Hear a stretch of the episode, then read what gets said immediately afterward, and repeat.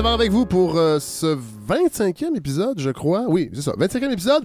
Et là, on a une, une belle tablée de, de vieux de la vieille Oui. euh, de la balado. On dirait l'action de grâce. Oh là là, comme c'est excitant. Et là, à, à ce point-là, Ah ouais, moi je suis Hélène contente. Faradji, Godfrey Dorado, Bonjour. comment allez-vous? Ben, très bien. Est-ce que c'est votre nouveau gilet, ça, Godfrey? Non, j'ai pas acheté de nouveau Non. gilet, même si Votre- Fred, votre- j'ai eu gilet. gilet. Non, j'ai euh, j'ai eu beaucoup de suggestions de nos auditeurs. Ah ouais, hein? oui, ça a marqué. Oui, ça a marqué et euh, tout le monde a bien compris que je n'achèterais pas de gilet. Mais euh, ça fait chaud au cœur de voir que les gens se soucient Les quand gens même de mon confort. Les gens, écoute, est-ce que vous avez passé une belle semaine? Oui. Sans Bah, Sans plus. L'hiver s'étire. C'est hein? ça, le l'hiver euh, l'hiver euh, pèse. Ouais, je dirais pas que l'hiver s'étire dans mon cas. Euh. Ça va bien. Mais toi, c'est parce que vous allez dans le sud bientôt. Ah oui, voilà, bah oui. Raison, mais pour moi, c'est source de beaucoup de, de, de- beaucoup de, De stress? déchirement à Ah oui, l'intérieur de oui. moi. Ben oui, parce que là, je vais peut-être avoir du plaisir. je sais pas comment ça va Hey, computer. Oui, oui c'est un peu étonnant. Vous n'êtes pas, habitué d'avoir du plaisir. Faites Non. attention, Euh, pas trop rapidement. Mon psychologue, en fait non, un ami me disait que, que, que- en fait non, le psychologue d'un ami Voilà. disait à cet ami-là que je suis beaucoup plus facilement mobilisé par euh, la crainte et le doute que par, euh, Ah. par le plaisir. Pour le plaisir. Intéressant, n'est-ce ça pas? se travaille. Ça se travaille. ça. Oui. Et vous, voilà. Étonnant qu'on ait autant de plaisir ensemble Fred, dans notre vie. Oui. Mais votre ami, Oui. il travaille ça. Oh, il travaille fort. Oh, oui, il espère beaucoup. Oui, il va mieux. Il va vraiment mieux. Là, je le dis tout de suite, j'ai pas eu le temps de lire le nouveau projet de loi de Christian Dubé hein, sur la réforme du système de santé. C'est quand même 308 pages. C'est assez mammouth euh, comme projet de loi. Je pense qu'il y a 1126 articles qui touchent 30 lois. Cela dit, j'ai téléchargé le PDF. Il est sur mon ordi. Euh, là, pour l'instant, évidemment, c'est un projet de loi. Il n'est pas encore adopté. La session se termine le 9 juin. Ça sent, je crois, euh, le baillon, cette affaire-là. Donc, création d'une nouvelle structure, Santé Québec, abolition de la primauté de l'ancienneté sur les compétences, fusion de 126 syndicats en seulement 4. Euh, de toute façon, il paraît que depuis 30 ans, la seule chose qui bloque pour avoir un système de santé performant, ce sont les syndicalistes totalitaires. J'ai lu ça euh, dans la, presse. C'est Gaétan Barrette qui disait ça en entrevue. Cela dit, euh, Christian Dubé a quand même avoué qu'hier que 9 milliards de masse salariale sur 50 milliards de budget, ça c'est rare qu'on entend ça d'un ministre, les médecins accapare presque 20% du budget. Il a dit on va peut-être jouer là-dedans. Première fois que j'entends. Peut-être. Ouais, j'ai des gros doutes. Oui, Mais c'est bon. ça. Euh, moi, j'adopte la position de la méfiance euh, pour l'instant. Je pense que c'est sage. Je disais à Ronderfell, euh, notre ami, euh, Mhm. Godefroy, ce matin dans, le dans la Gazette, qui rappelait que dans le document de 300 pages, on y lit le mot patient quatre fois et le mot privé 200 une fois. Alors, je pense que. Quelle conclusion en tirer? Et je pense qu'il faut se méfier parce que Gaétan Barrette est bien, bien, bien excité de cette nouvelle réforme. hein. Je le cite dans une entrevue euh, qu'il a donnée à la presse mercredi. Il applaudit à tour de bras. J'en ai les mains brûlantes. J'ai un ministère de la Santé qui va continuer ce que j'ai commencé.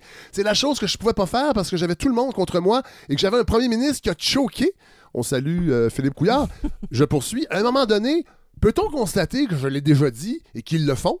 Ils font tout pour qu'il n'y ait pas de lien avec moi, mais à un moment donné, ce serait-tu juste le fair play médiatique de le faire? Le lien? Alors, Gaétan Barrette, qui, on le rappelle, est en attente d'une chirurgie afin de réduire la taille euh, de son ego. Sinon, autre dépôt de budget cette semaine. Cette fois-ci, c'est celui du gouvernement du Canada, ce pays étranger, tout près d'ici. D'ailleurs, j'ai pensé à vous, Godefroy, sur certaines mesures. Chanceux. Oui, annoncé euh, comme cet ambitieux plan de transition énergétique de 80 milliards, qu'on appelle aussi la transition Joe Biden. Je sais pas. C'est votre sujet de tantôt, ça d'ailleurs? Non, je parlais de Joe. Oui, c'est ça, Oui. parce que vous en aviez glissé. Puis quel- Fred, j'ai beau vouloir parler d'économie aujourd'hui, je, je- je suis, je, je suis dans le champ d'attraction systématiquement de l'environnement. Ben c'est, oui. Ça vous c'est poursuit. trop important. C'est Ça comme vous si poursuit. ça me tente plus de parler de satellite. Mais non. Alors, euh, c'est ça. Plan de transition. Le tiers du plan ira à des projets d'électricité de sources renouvelables, mais Mhm. un 25 ira quand même dans des projets de captage et de séquestration carbone. Et ça, God, Oui. on le Ouais. sait comment ça marche bien. hein. Ben, pour l'instant, non. C'est ça. Ce sont des projets. Puis c'est souvent c'est pour, c'est pour arriver à réduire à la source tout Oui. en ne changeant pas notre mode de vie. Voilà. Mon Dieu, suis-je un vieux vinyle égratigné? Mais on aime les vinyles. Oui, on aime les vinyles. Ça Ceci sonne dit, bien. Fred, j'ai lu un peu là-dessus. Oui. Puis euh, la captation du carbone devrait tout de même faire partie des stratégies futures des pays. Et j'avais lu- j'avais lu un long rapport qui disait que ça serait, il faut, c'est sous-investi encore. Là, pour je pense l'instant, que c'est ce la que séquestration qui pose problème. hein. ben, c'est les- c'est- pour l'instant, c'est énergivore. Oui. Et euh, ça- il n'y a pas de preuve Puis on sait pas quoi faire. à grande échelle. avec Ouais. tout ce qu'on accumule Ouais. avec ce carbone. Euh, on rappelle euh, que selon les données de l'Agence internationale de l'énergie, depuis l'an 2000, pour chaque nouvelle unité d'énergie renouvelable produite au Canada, 13 unités d'énergie fossile s'ajoutent. Mhm. Donc, la vraie Ouais. énergie renouvelable au Canada, c'est l'espoir que Ouais. ce pays cesse d'être une pétro-monarchie déguisée en nation progressiste. Sinon, le budget annonce une chier de subventions à l'industrie minière pour driller du lithium, du cobalt, du cuivre, du graphite, du nickel, j'en passe, et des plus rares. On parle dans le budget d'un soutien au développement de technologies propres. On salue d'ailleurs tous nos auditeurs de Rouen-Noranda, euh, et particulièrement ceux qui habitent tout près de la fonderie Horn, qui devront être localisés, parce qu'ils habitent à côté d'une euh, usine qui recycle les résidus des technologies propres de l'industrie minière. Godefroy, on a eu une petite rencontre Ben oui. la semaine dernière. On va Ah oui. peut-être faire un épisode là-dessus. On travaille là-dessus pour, le, pour le- la saison prochaine. Nos amis, nos amis d'Abitibi. Euh, on veut aussi réduire les dépenses de tous les ministères, des agences gouvernementales, Société de la Couronne, ce qui inclut Radio-Canada, Hélène? Ben oui. Ben oui, on parle d'une réduction totale de 12 milliards sur 5 ans. Dans le cas de Radio-Canada, il n'y a rien qui a été... Pour euh, l'instant, non. c'est ça, c'est des Non. calculs qui ont été faits par des journalistes. euh, on ne sait pas trop. On parle peut-être de 45 millions de coupures. C'est pas euh, mal quand même. Ouais, mais à Radio-Canada, il y a quelques étages qui n'incluent pas la radio, hein. Ouais. euh, des gens qui- qu'on n'entend jamais. Il y aurait peut-être. Effectivement. petite coupure à mais faire là-bas. C'est rarement là qu'on Oui, les voilà. fait. Ces gens-là sont très habiles. Euh, on parle de réduire le recours à des firmes externes de consultants comme la firme McKinsey. Ça va se faire de façon graduelle. J'ai lu ça en des lignes. On parle de mettre sur pied un projet pilote d'une durée de deux ans visant à obliger la firme McKinsey à fournir elle-même le lubrifiant qui sert à nous sodomiser parce que on sait que dans les années précédentes, le coût du lubrifiant était défrayé par le gouvernement. Ça, je l'ignorais. Euh, D'ailleurs, il fallait entendre, je vais vous faire entendre un extrait du comité permanent des opérations gouvernementales qui se, qui se déroule présentement. Et là, on va aller entendre, c'est le député conservateur de l'Alberta, Garnet Genus, qui interroge un des associés euh, seniors de McKinsey. Vous allez voir, c'est jouissif. Mr. Poulter, respectfully, I think the company you work for is disgusting, and I think your efforts to whitewash its conduct around the world aren't going to fool anybody who's familiar with McKinsey's track record. Uh, you say McKinsey refuses work sometimes, presumably on the basis of some ethical criteria. You are a company that literally held a corporate retreat down the road from a concentration camp in Kashgar, and then uh, and then claimed uh, unfamiliarity with the with the Uyghur genocide. Uh, specifically, I want to ask you: You claim that your work is guided by the Economist's Democracy Index. Can you tell us specifically which Russian state-owned companies McKinsey has worked for since Russia invaded Ukraine in 2014? Go ahead, please. Let me start by uh, restating. McKinsey is an ethical company. Yeah. yeah. could, could you actually just answer the question, though? Uh, which Russian state-owned companies has McKinsey worked for since Russia invaded Ukraine in 2014? So McKinsey is an ethical company. I wake up every day knowing it's an ethical company. And I wake up every day knowing it's not. But can you answer the question that I just asked? So I'm the managing partner of McKinsey Canada.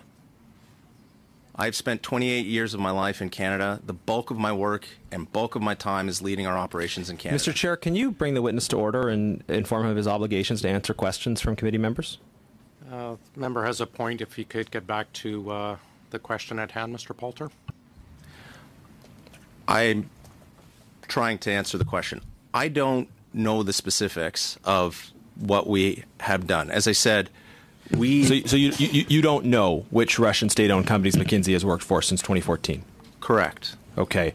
Uh, are you aware that of McKinsey's work for the China Communications Construction Company? Again, Mr. Chair, I lead the uh, the Canadian practice. The bulk of my time is in Canada. So you're unaware. Is that what you're telling us? Uh, what I am saying is, I know we have operations in China, and I know the vast majority of our work in China is for multinational corporations. you work extensively for Chinese state-owned and state-affiliated companies. That's already a matter of public record. You just haven't been willing to release the names of the companies.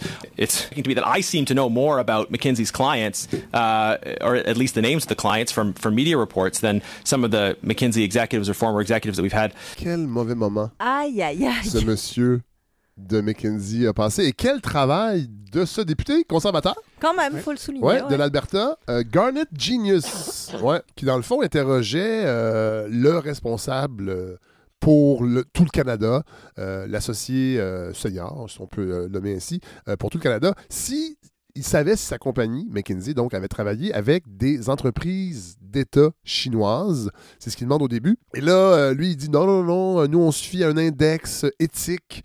Euh, on travaille pas avec des compagnies étatiques. on travaille seulement avec des multinationales. Et là, après ça, le député conservateur le talonne encore et lui demande ben, est-ce que vous avez, est-ce que vous savez si McKinsey a travaillé avec des entreprises d'État russes?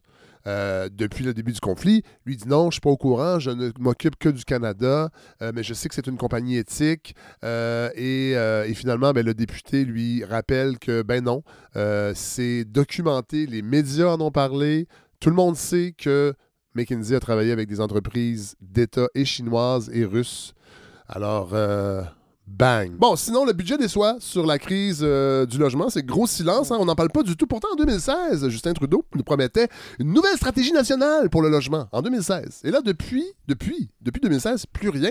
On rappelle qu'un logement sur cinq au Canada appartient à une entreprise de spéculation immobilière. Alors, donc, effectivement, il n'y a pas euh, d'urgence. Et là, euh, ben, je tiens à remercier Guillaume Hébert et Colin Pratt de l'Institut de recherche et d'information socio-économique, l'IRIS, qui a publié une synthèse du budget fédéral et qui a inspiré ce segment. Contrairement à un historien bien connu, nous, on cite nos sources à la balado quand on s'appuie sur le travail des autres. Je travaillais fort cette semaine. Euh, C'était aussi le dépôt du projet de loi 19 du ministre Jean Boulet qui vient encadrer le travail des enfants. Projet de loi très bien accueilli. Euh, ça, je dois le dire, euh, même par les chambres de commerce, conseil du patronat, c'est quand même assez rare, les syndicats. Euh, cela dit, c'est quand même assez débile qu'on doive légiférer sur le travail des enfants au Québec en 2023.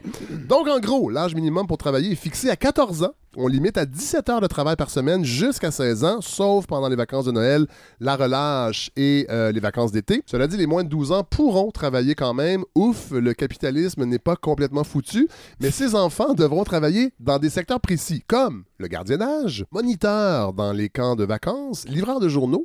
Je sais pas qu'est-ce qu'ils vont livrer. Le genre de Montréal, je pense. Oui, probablement. Parce que le soleil, C'est fini. c'est fini. Bah, ou alors ils livreront des ordinateurs. Le devoir. Comme- Pitch des iPads. Ah oui, le devoir, c'est vrai. C'est vrai, le Ça fait, devoir. pas, ça fait pas beaucoup de journaux à livrer. Non, voilà. Et les enfants de moins de 14 ans pourront travailler dans des entreprises familiales de moins de 10 employés. Bonne nouvelle pour la balado. Ça veut dire que techniquement, je pourrais engager Miville, Ah, bonne nouvelle. deux ouais. ans, qui excelle présentement à dire moi, non et je veux pas. Il y a, Ah, dé- il y a déjà ça ça. peut être utile. Mais il y a hein. déjà- Presque tout ce qu'il faut. C'est ça. euh, Je pense qu'il y a déjà ça. c'est Un bien. billet, peut-être. Il y a aussi le secteur des jeunes artistes et des jeunes acteurs qui est exempté de la nouvelle loi. Attention par contre, pour euh, les parents qui voudraient faire de leurs jeunes enfants des vedettes du cinéma, ça peut laisser des séquelles. Pensons à Guillaume le Métiverge. C'est pas tout le monde qui est content. Il y a des restaurateurs qui auraient aimé pouvoir compter sur des enfants pour faire rouler leurs entreprises. C'est le cas de plusieurs Tim Hortons qui comptent sur les moins de 14 ans pour survivre. Il paraît que ça peut même aller dans certaines succursales jusqu'à un tiers des employés qui a moins de 14 ans. En tout respect pour ces franchisés, en toute franchise, en fait. Euh, je pense que le Québec peut se permettre la fermeture de plusieurs centaines de succursales au nom de la scolarisation des enfants et au nom du bon goût du café et des œufs brouillés cuits au micro-ondes. Notre premier ministre François Legault il est allé d'un touchant appel pour un Québec plus fin et plus doux. Je ne sais pas si vous avez vu ça. C'était suite à la mort de cette policière en service à Louisville. Je le cite, on a une société où il y a beaucoup de propos négatifs. Puis je pense que c'est utile de se rappeler qu'il faut être plus gentil entre nous. Il faut être plus doux entre nous autres. Il faut faire attention aux autres et essayer d'être un peu moins négatif. Faudrait essayer d'être un peu moins malheureux. J'imagine que c'est dans ce même élan euh, de douceur que François Legault s'est félicité de la fermeture du chemin Roxham, lui qui a parlé d'une victoire pour le Québec. Oui, on peut dire que nous aussi, on a maintenant un mur anti-immigration au Québec, mais c'est un mur doux. C'est un, un mur tranquille. Euh, le Parti québécois s'est aussi félicité de cette bonne nouvelle qu'il réclame depuis longtemps, c'est-à-dire la fermeture euh, du Québec. Et comme le premier ministre Paul Saint-Pierre Plamondon a demandé qu'on soit plus fin, plus gentil et moins négatif envers lui, il a même convoqué un point de presse. Écoutez bien ça. Euh, les épithètes pour euh, les points de vue du Parti québécois étaient souvent euh, très euh, disproportionnés lorsqu'on constate que ces mêmes épithètes-là ne sont pas utilisées pour Justin Trudeau et Joe Biden. Je vise personne, je vous dis, euh, ça, ça a eu lieu par... Faites votre point de presse là-dessus. Vous il faut l'écrire, mais après ça, on va se dire, mais de qui On sait il pas de qui il parle? il y en a- il y en a plein, il y a plein d'exemples. Pouvez-vous nommer un groupe qui vous a traité d'extrême Un expert? Il y en a plein. euh, Faites euh, Parti québécois, euh, extrême droite. Non, non, mais, Ouais, mais qui- vous, qui- vous, Regardez les médias vous faites sociaux. un point de presse ce matin. C'est vous qui êtes journaliste, c'est- Ben, nous qui êtes journalistes, c'est vous qui êtes politiciens. c'est Exact. Et moi, je- vous ai dit ce que je vous- Qui est l'expert d'extrême droite que vous visez? J'ai pas parlé d'experts Ben, d'extrême vous avez dit qu'il y a des experts qui veulent la fermeture des frontières, qui ramènent gauche pas les idées du Parti québécois. Vous avez parlé de la gauche radicale. C'est qui? C'est partout dans, dans l'espace public. Et juste hier soir, il y avait des gens qui euh, énonçaient encore le principe qu'on devrait effectivement abolir les frontières. J'ai pas vu c'est qui hier soir. Écoute, va être euh, long, les 10 heures, c'est- Parce qu'on peut se tromper aussi, M. Saint-Pierre Plamondon. Si on va chercher en ligne, puis moi je dis, ah, il y a lui qui aurait peut-être dit C'est quelque pas à nous de pointer des gens. Vous nommez une situation, vous êtes en point de presse, c'est vous qui l'amenez sur la place publique. Vous n'êtes pas coincé dans un scrum, c'est vous-même qui l'avez proposé. Ouais. Donc, nommez-les. Non. Bon, ben, on n'en parlera pas de bord. OK. Mais si je C'est incroyable. OK, mais c'est que ça donne quand même une petite idée de, du contrepoids que peuvent exercer les journalistes Ben face oui, à face moins. à des politiciens. Ouais. Mais là, je m'attendais, je suis un peu déçu. Je m'attendais à ce qu'il nomme la balado. Euh, Ah. Mais non. Il a été évasif. Il nous a presque dit de faire nos recherches. hein, je ne sais pas si vous avez remarqué. Ah Ça a oui, il l'a presque- quasiment dit. Oui. Cela dit, il y a des membres du parti euh, qui préfèrent garder l'anonymat qui m'ont confirmé ce matin par courriel crypté qu'un projet de réforme est présentement sur la table au PQ, un projet qui viserait à changer l'article 1, quand même, du parti qui est de faire l'indépendance et qui serait remplacé simplement par le ressentiment en permanence. On parle même de nouveaux slogans. Chez nous, c'est pas un pays, c'est juste du ressenti. J'ai très hâte d'avoir mon macaron. Un, re- un ressenti qu'il partage Peut-être avec Québec solidaire, hein, ça a été assez clair cette semaine euh, avec la fin de cette saga Gilles Proux, un autre pas fin et pas doux qui est très négatif. Là, on ne reviendra pas évidemment sur toute cette saga. Gilles Proux, on le sait, c'est la version montréalaise d'André Arthur, mais vivant. Euh, je comprends d'ailleurs Richard Martineau de lui donner une tribune à son émission à chaque fois que Proux éructe ses opinions. Richard Martineau a presque l'air d'un rédacteur en chef de magazine de gauche des années 90, tellement Proux a de l'écume autour de la bouche. Québec solidaire a effectivement eu droit euh, au traitement Gilles Proux, mais disons qu'ils ont peut-être pris une portion de la tarte à Gilles qui ne leur revenait pas nécessairement. On va aller écouter un petit extrait de notre ancien collègue Simon Jaudoin à, au 15-18. Ensuite, dans un deuxième temps, Gabriel Nadeau-Dubois pointait d'autres propos de Gilles Proux tenus quelques jours plus tard, le 21 mars dernier. Et là, il disait, dans cette chronique-là, après avoir parlé longtemps de moi, Gilles, Proux, s'est exclamé, on devrait les achever une fois pour toutes, ces épais. Alors, le souci ici, c'est que Gilles Proux n'a pas dit ça. C'est-à-dire qu'il il a bel et bien prononcé ces mots, mais il ne parlait pas de Québec solidaire. Et- Intéressant, parce qu'effectivement, le Québec solidaire a- s'est un peu victimisé avec la deuxième partie de ce passage de Gilles Proux d'une autre émission. C'était pas la même qu'à l'origine, mais Simon poursuit sa réflexion et là, c'est un peu plus étonnant. Dès que la déclaration de Gabriel Nadeau-Dubois fut publiée, elle a fait boule de neige à vitesse grand V. L'ensemble de la classe politique s'est lancé dans un concert de condamnation, à commencer par le premier ministre lui-même. Or ça, c'est pas banal du tout. C'est-à-dire que la presque totalité des élus se mettent à condamner publiquement, sur le champ, les propos d'un chroniqueur. J'ai pas vu ça très souvent et, et je, je vois pas, je crois pas que ce soit quelque chose qu'il faille prendre à la légère. Ni les propos de Gilles Proux, ni la sanction politique qui en découle. Je veux être très clair ici, c'est se comporter comme un agitateur public sur les ondes d'un média d'information. C'est pas de prendre sa quel- défense. C'est pas ce que vous allez faire Non, euh, non, cet après-midi. ouais. Drôle de réflexion de Simon, je trouve, dans la mesure où Gilles Proux et Cube Radio n'ont eu aucune sanction politique, Non. dans le fond, à part le boycott des députés solidaires de Cube Radio, ce que plusieurs millions de Québécois ne s'apercevront pas de Non, toute façon. C'est vrai que les élus ont rapidement dénoncé les propos de Gilles Proux, et malgré un certain flou sur l'exactitude des insultes, on parle quand même de plusieurs décennies accumulées chez Gilles Proux euh, de ce type de radio-là. Moi, je m'en rappelle, là, je l'écoutais dans les années 80, il appelait des assistés sociaux, puis il leur disait d'aller travailler. Ben non. Il faisait ça en répétition. Et là, il faut dire qu'à ça, ce qui s'est passé avec Gilles Proux cette semaine, s'ajoutent plusieurs critiques et commentaires dégradants que doivent essuyer les politiciens et les politiciennes depuis plusieurs mois, particulièrement depuis la pandémie, que ce soit sur différents médias alternatifs euh, et sur les réseaux sociaux. Moi, j'ai l'impression qu'il vient de là l'empressement de beaucoup d'élus à se rallier derrière Gabriel Nadeau-Dubois cette semaine. C'était d'ailleurs l'esprit de la motion déposée à l'Assemblée nationale par Québec solidaire, une motion qui ne visait pas directement Gilles Proux et qui a quand même été rejetée par le PQ, il faut quand même le dire. J'ai l'impression que Simon Jaudoin a probablement une sensibilité particulière à l'anathème, lui qui a subi à quelques reprises euh, les foudres médiatiques. Euh, on se rappelle lorsqu'il a défendu Gabrois à l'époque, il a même écrit un livre là-dessus lorsqu'il était direct, euh, il dirigeait trouble.ca. Et plus récemment, quand il a utilisé le mot en aigre quatre fois dans une chronique de 8 minutes à la radio. Je le comprends, j'ai aussi un peu goûté à cette médecine l'an dernier quand j'ai osé dire dans une chronique que de jeunes racistes avaient pour idole un sociologue dandy d'une élégance dissidente. Évidemment, ce n'est pas toute la classe politique qui est venue à la défense du dandy, mais plusieurs l'ont fait sans avoir écouté la dite chronique, mais que Simon Jaudoin se rassure, pour paraphraser Lise Bissonnette dans son dernier livre, Rien ne vieillit plus mal que la nouvelle de la veille. Gilles Proux, le PQ et l'inexactitude des faits ont encore de belles années devant eux. Et bien sincèrement, moi je trouve que ce que ça dit réellement de toute cette histoire, c'est surtout le peu de pouvoir attractif que possède Cube Radio. Une radio numérique qui doit encore donner une tribune à un débris du 20e siècle, faute de mieux. Bon, là, je termine ce, ce- ce petit édito avec un petit mot sur la fin de la grève à l'Université Laval. Ah bah oui, oui. C'est tombé hier soir, c'est terminé. Je pense que la balado il a joué un rôle important. Les négos ont visiblement débloqué après le passage de Mhm. Louis-Philippe Lampron euh, lors du dernier épisode.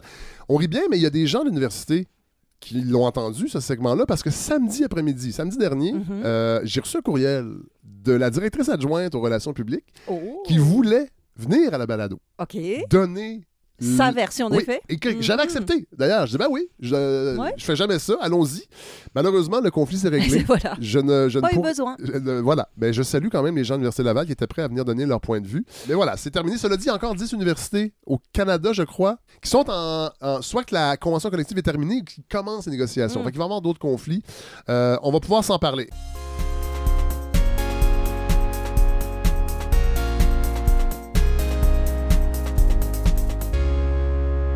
Euh, Hélène Faradji, Oui. j'ai- on a envie de vous entendre, là. Ben, euh, c'est ça, cette semaine. euh, comment vous dire? Je vais. euh, Ah, il y a.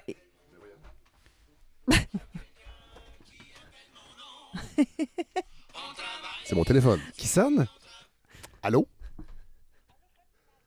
Oui, bonjour. Ah oui, comment ça? C'est Fred Savard? Lequel vous voulez? Ah non, ça c'est- c'est pas moi. C'est le Fred, la Martinique. La Martinique, la Martinique, le Lille? Wow! Ah non, au revoir. Il y a vraiment quelqu'un qui appelait votre nom, Fred? Oui, Un alors ça c'est petit très... détour par les îles. Ça c'est très étrange. Allez. Je verrai Hélène si je l'enlève. Je Oui, bah, c'était sympathique. Ah, c'est- Euh, La toune qui est, qui est votre sonnerie, c'est il y a quelqu'un qui appelle mon nom. Oui. Et là, il y a quelqu'un qui vous appelle et qui vous appelle Fred, mais c'est pas le bon Fred. C'est pas le bon Fred. Je, je vais changer de sonnerie. C'est exceptionnel. c'est un Bref. message de la vie. hein. Bah, probablement. Allez-y. Oui, je reprends donc. Donc, petit moral euh, cette semaine parce que ben, euh, je vais comme quelqu'un qui voit le métier qu'elle a choisi et Oh. dont elle rêve depuis qu'elle est toute jeune, ben, tranquillement foncer dans le mur. Alors, euh, c'est ça. Ah ouais, ça, ça va, ça va. Ouais, ouais, ouais, cette semaine, on va effectivement parler de la critique de cinéma et de ce déclin qui non seulement semble inéluctable, mais en plus s'accélère à vitesse Ah, grand ouais. V. Et là, vous allez me dire, oui, mais c'est comme les vinyles, on a dit 25 fois que ça allait mourir, et puis finalement, non, c'est redevenu full cool comme le faucon pèlerin. Oui. Euh, on peut remonter d'ailleurs à loin. La critique, elle a toujours été objet de railleries. Euh, plusieurs ont souhaité qu'elle disparaisse. Et depuis qu'elle existe, en fait, elle a toujours été obligée de s'auto-légitimer face à ceux qui disent qu'elle ne sert à rien ou qu'elle n'est que le fait d'artistes ratés et frustrés. Discours qu'on entend et qu'on entend. On l'entend- encore, ça? Oh oui, oui, oui, tout est- assez constamment. Ah, ouais. D'ailleurs, on l'entend depuis les débuts de la critique moderne avec ceux qui allaient devenir les futurs cinéastes de la nouvelle vague, qui à l'époque serré leurs plumes et leurs regards dans les pages des cahiers du cinéma, puisque même à l'époque, François Truffaut, alors critique et traître en chef, avait dit Personne. Attendez, traite en Oh chef. oui, attendez. Oh. Écoutez, écoutez. Il disait Personne ne grandit en rêvant de devenir critique de cinéma. Haha In your face, François, moi j'en ai rêvé, mais in my face aussi, parce que j'aurais peut-être pas dû. Euh, faut que je vous explique pourquoi cette fois, contrairement à toutes les autres où on s'est dit la critique est morte, avec un gros pic d'ailleurs quand l'Internet est apparu, parce qu'on s'est dit, puisque tout le monde peut y diffuser Ouais. ses opinions, pourquoi garder des critiques professionnelles dans les médias, ce que plusieurs médias ont pris au pied de la lettre? Pourquoi donc cette fois-ci, ça semble un tantinet plus vrai et surtout un petit peu plus inquiétant? Comme d'habitude, faisceau d'éléments qui permet de dire Ah, ça. C'est bien beau, ça. Oui, c'est le faisceau d'éléments de la semaine. Euh, et ces événements, ils ont eu lieu coup sur coup la semaine passée, alors que nous, on parlait tranquillement des woke, euh, du retour de l'ordre moral. Ouais.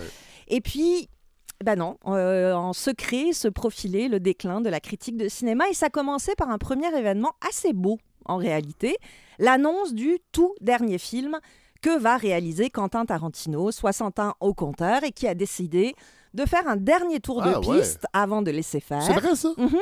On peut, y- on peut le Ah croire? oui, oui, ça fait longtemps qu'il dit qu'il va faire 10 films, Ah ouais. qu'après 60 ans, on n'a plus grand-chose à dire. Bon, ça, c'est son... euh, Ouais, c'est lui qui dit ça, mais Ouais. oui, ça fait longtemps qu'il dit que le dixième sera le dernier.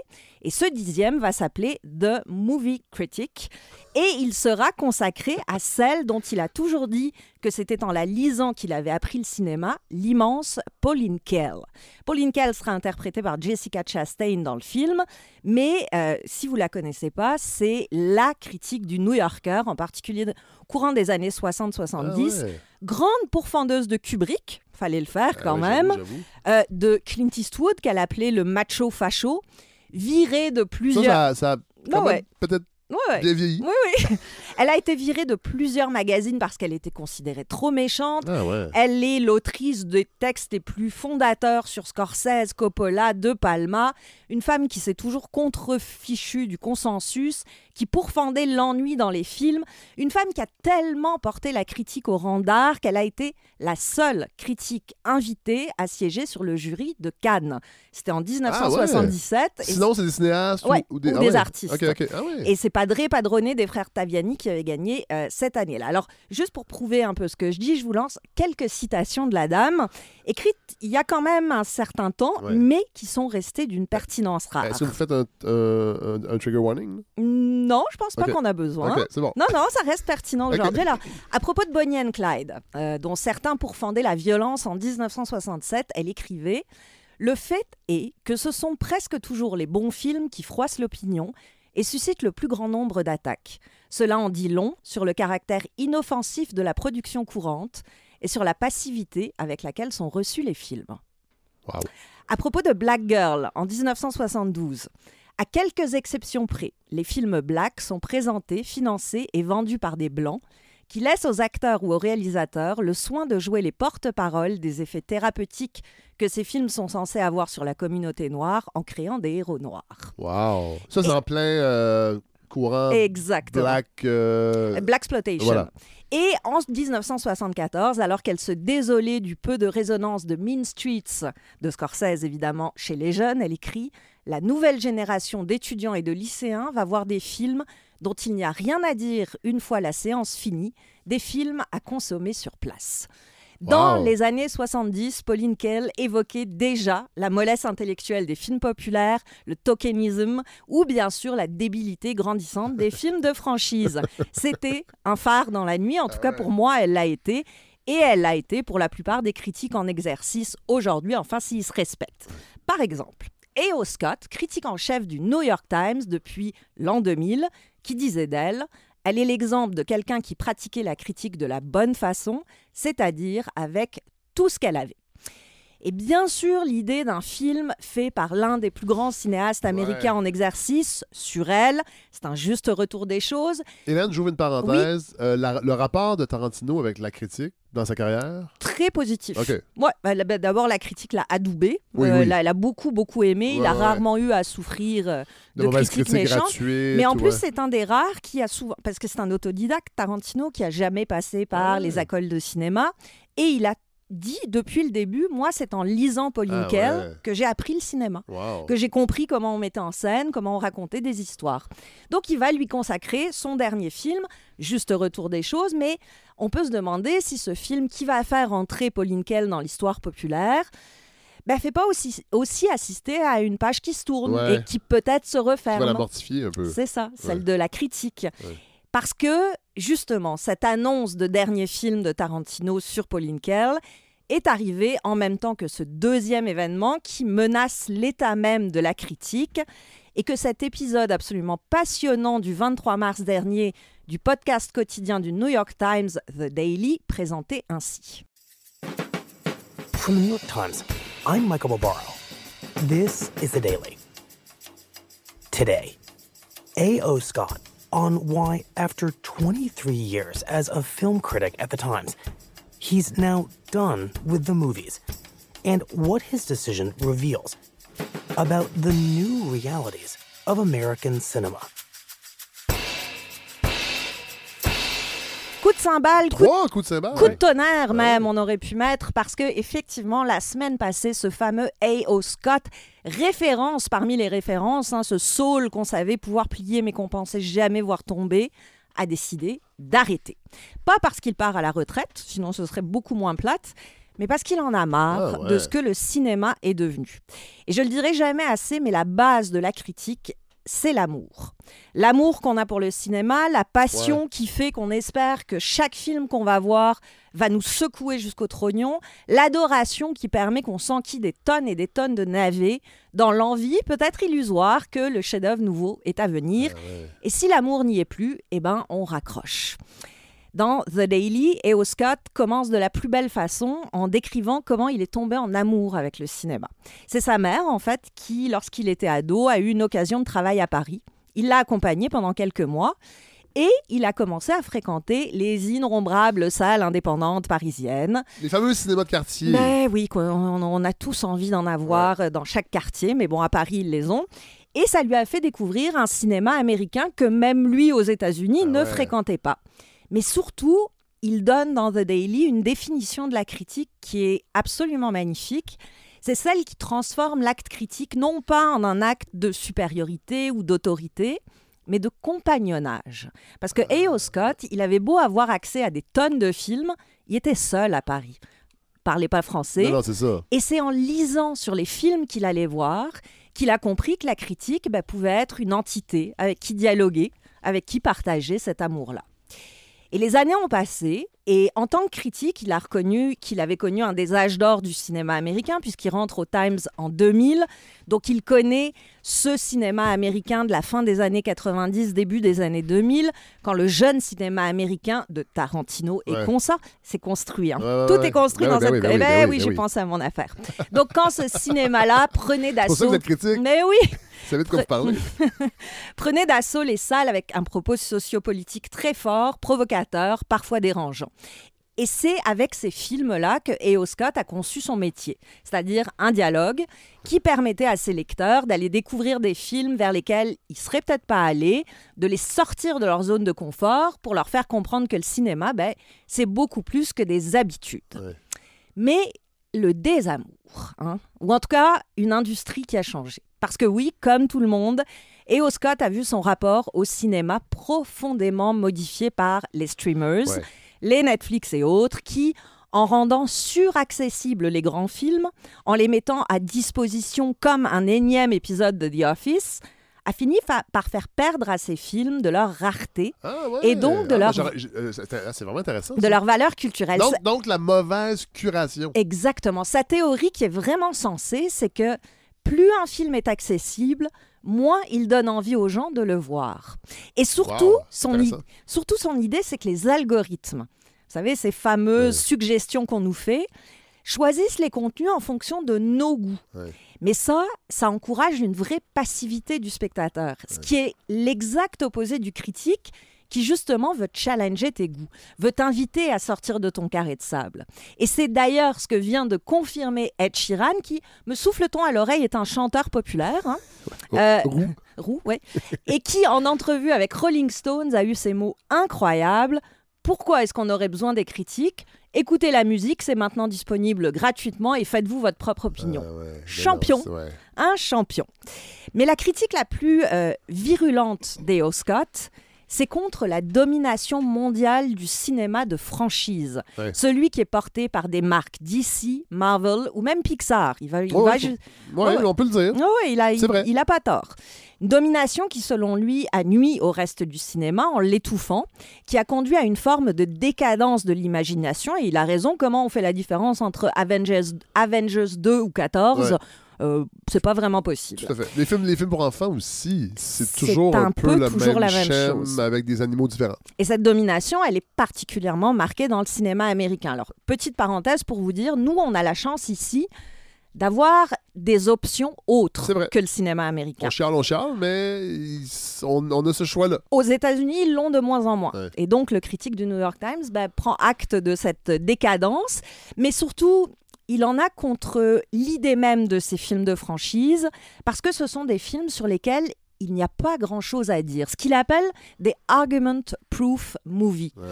Bien sûr, en raison de leur contenu, qui est pauvre, mais aussi en raison des réactions outrée, parfois extrêmement violente des fans du genre, quand quelqu'un ose dire que bah, c'est quand même limité hein, comme formule, un super-héros qui sauve le monde. Mais, et voilà exactement pourquoi les, critiques sont un apport essentiel au monde de la culture. Pourquoi sans eux, sans leurs réflexions, l'art, c'est juste une succession d'images qui font plus ou moins de sens? Pourquoi ce sont des spectateurs professionnels qui enrichissent notre rapport et au cinéma et au monde? Ben Voilà comment E.O. Scott décrit la dérive à laquelle nous fait assister cette domination sans conteste des franchises de super-héros. That it just sort of crushes any dissenting voice or point of view and doesn't give you a lot to talk about. I mean, I guess I come back to that. If if if what criticism is is having an argument with or about a movie, the the attempt to create argument-proof movies that no one will argue about, that no one Mm. will argue with, I think that's very troubling to me. And I do feel that there is embedded in the superhero universe a very strong and visible anti-democratic or authoritarian tendency that is Hmm. that what fandom is to me and people will be mad but i'm going to say it um, fandom is is about obedience and about conformity Mm. It's and not about group- challenging yourself. It's, n- not stepping out of your Exactly. cinematic comfort zone. Exactly. It's saying I like this, and if you don't like this, I'm I'm gonna you know I'm mad I'm at gonna you. beat I the hate crap out you. of you on Twitter. You're a hater. It's not really about having an argument or even about regarding the thing that you are devoted to that you supposedly love as worth arguing about. Mm, so it's not just critic proof, it literally undermines the very notion, the very idea, the very point of criticism. by design. That's its and that's its intention. That that that is, I think, what what's the the, the most sinister aspect of it is that that's the world it Ouais. imagines. Le fait que l'industrie américaine se repose presque entièrement sur ces films de super-héros incriticables mine à sa façon, mine à sa façon l'idée même de démocratie. Parce que le totalitarisme, qui est bien réel, hein, tu es obligé d'aimer, sinon ferme ta gueule. Et Dieu sait que Twitter, c'est un parfait exemple ben oui. de euh, t'es mieux d'aimer parce que sinon tu vas te prendre toute une volée de bois vert. Sauf que ce totalitarisme-là encourage une passivité, une obéissance quasi aveugle qui ne sont ni bonnes ni productives ni pour le cinéma, ni pour le monde en général. Et évidemment que ça m'a fait de la peine d'écouter cet épisode de The Daily et d'apprendre la, la démission de E.O. Scott. Parce que ben d'abord, j'ai plus la naïveté de la jeunesse et je sais très bien que les patrons de presse vont se dire pourquoi j'embaucherai des critiques si même celui qui a le plus de stature dans le milieu jette l'éponge? Ouais, ouais, ouais. Mais aussi parce que, à part à la balado, hein, où on résiste encore pour la démocratie, ça a l'air de rien, Non, non, mais, mais euh, quand même, oui. La critique risque encore plus que d'habitude de se réduire à peau de chagrin. Et Pauline Kael, en 1971, écrivait Sans l'action de quelques critiques indépendants, plus rien ne protégera les spectateurs des publicitaires. Et je mets ma main au feu, Fred, qu'une culture sans critique, entièrement soumise à la pub, ben, personne va trouver ça drôle. Merci, Hélène. Merci.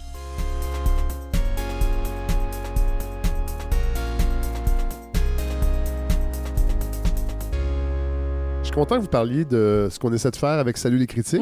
C'est la, on a fait trois Oui. éditions pour l'instant. Euh, je commence à avoir des commentaires très positifs. Dans votre chronique, vous parlez du, du compagnonnage. Mhm. C'est exactement ça qu'on essaie de faire. Puis ça va encore bouger, peut-être. Le segment, on est en train de Absolument. le créer avec Thomas Carré-Lafleur, qu'on- que moi, je connaissais même pas il n'y a pas si longtemps. Mais cette idée-là de parler autrement des films, puis de dire qu'on n'aime pas ça, mais c'est pas juste ça aussi. Puis peut-être qu'on pourra des fois aller moins dans les films grand public québécois. Absolument. On veut parler quand même de ce qui se fait au Québec. Oui, bien Ça donne- sûr. bon.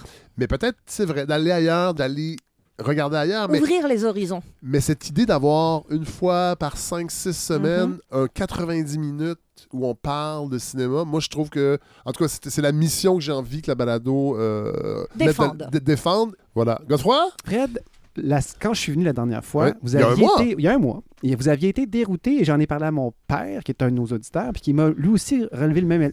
J'avais parlé des normes ESG.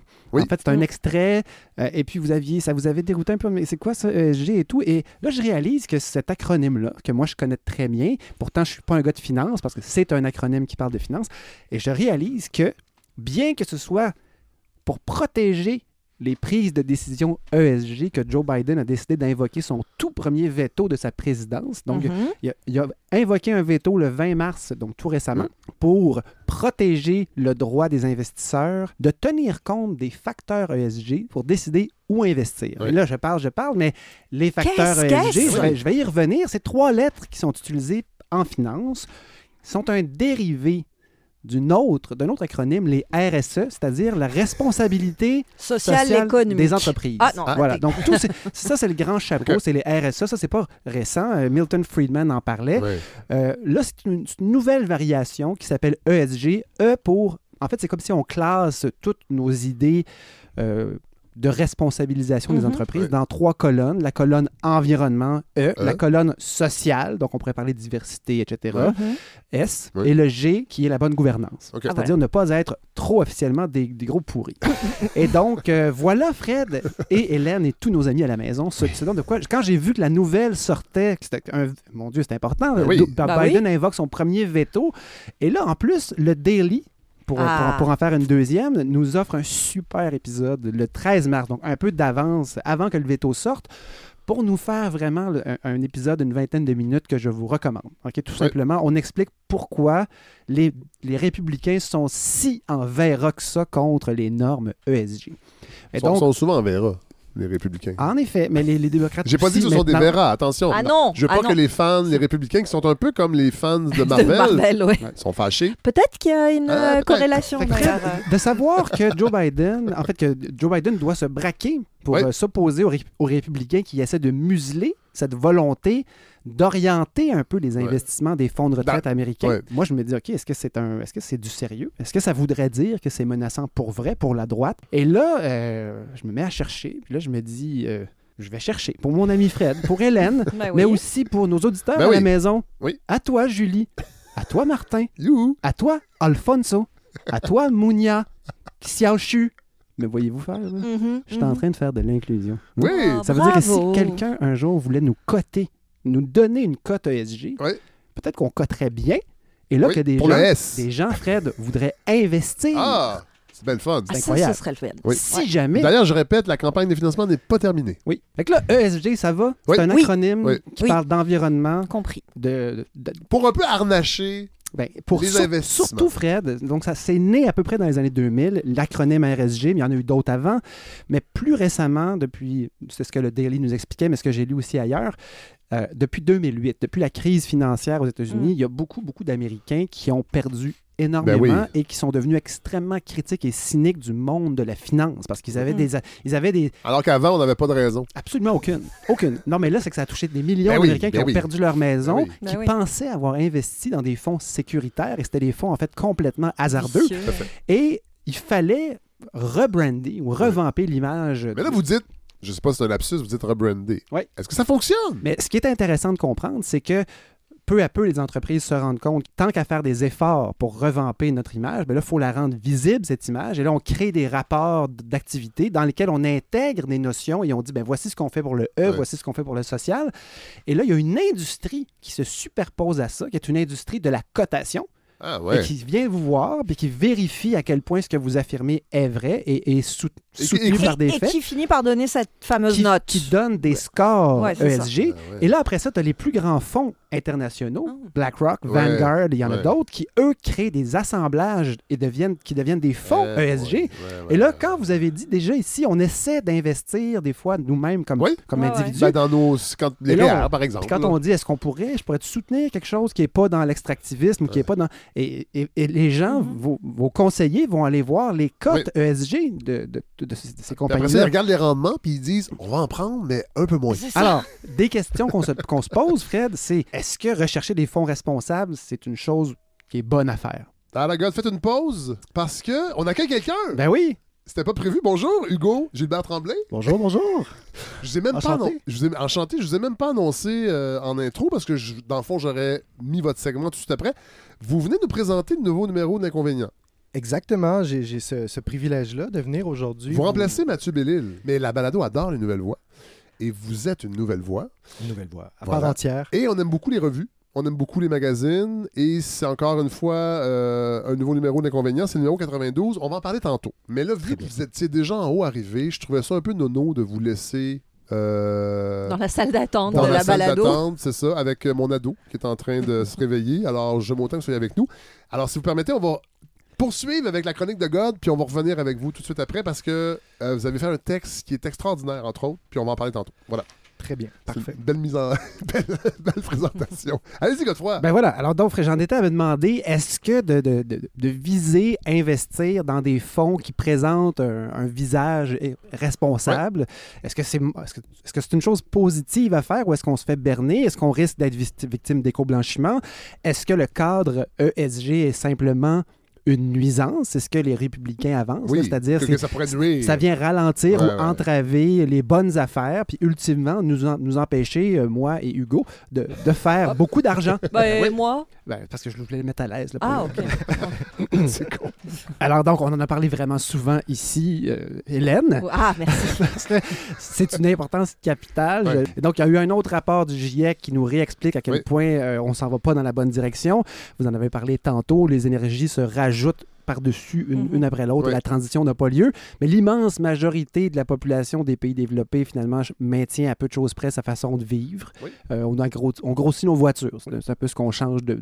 On change de porte-parole, en fait. Oui, effectivement. Et là, donc, le grand... Au Québec, c'est des femmes maintenant. J'ai remarqué, c'est toutes des femmes, les Parce qu'on est automobiles. gentil et douce. Ouais. Ben oui. Ben oui. C'est Ouais. important. Donc, donc, le, gra- le grand moteur derrière tout ce cynisme, ben, c'est finalement c'est le capital, c'est l'accumulation du capital, c'est l'emballement de ce capital-là. Salutations à Victor Cour. Oui. Donc, euh, c'est une, c'est une question qui me touche, moi. Euh, J'ai beaucoup d'in- d'investi d'investi de temps moi-même pour faire des, des- des ch- pour changer mon mode de vie avec J'en finalement, témoigne. un, un effet, euh, un effet peut-être limité au bout de la ligne là, sur l'effet de serre au complet. Oui. Euh, Est-ce qu'il y a moyen peut-être d'arnacher le capitalisme à défaut de le détruire ou de, de s'imaginer qu'il va changer de lui-même? Donc, cette idée-là me plaît, moi. Ouais. Puis de voir que Joe Biden décide de choisir ça pour, pour utiliser son veto, Ouais. je me dis, il y a peut-être quelque chose là. Et là, tant qu'à ça, euh, puis tu sais, je vous raconte ça rapidement, mais dans le fond, c'est que les normes ESG, le cadre, atteint des banques et il y a des pétroliers américains qui ont toujours eu du financement, qui retournent à la même banque où ils allaient et qui se sont fait dire, ben écoutez, euh, on ne peut plus vous soutenir Ouais. maintenant, vous allez devoir ailleurs. Vous allez aller voir ailleurs. Pourquoi? Parce qu'on veut un rapport ESG qui se défend, on, veut être, on veut attirer des investissements. Et donc, ça sous- sous-entend qu'il y a peut-être quelque chose d'intéressant derrière tout ça. Et donc, je ne peux évidemment pas vous en parler moi-même. J'ai fouillé, et c'est ce qui fait, Fred, que j'ai autant d'extraits, c'est que j'ai rencontré des gens intéressants. Ouais. Et euh, il a fallu que je trie, parce que souvent, les gens à qui je parlais en avaient pas beaucoup d'intérêt pour les ESG finalement, mais ils semblaient dire que c'était peu intéressant, Ouais. une mode, etc. Mais donc, j'ai continué à fouiller. Euh, j'ai interrogé nos, nos auditeurs directement, certains Ouais. auditeurs, des gens autour de moi. Voilà la, la première personne que j'ai trouvée, c'est M. Luciano Barin Cruz.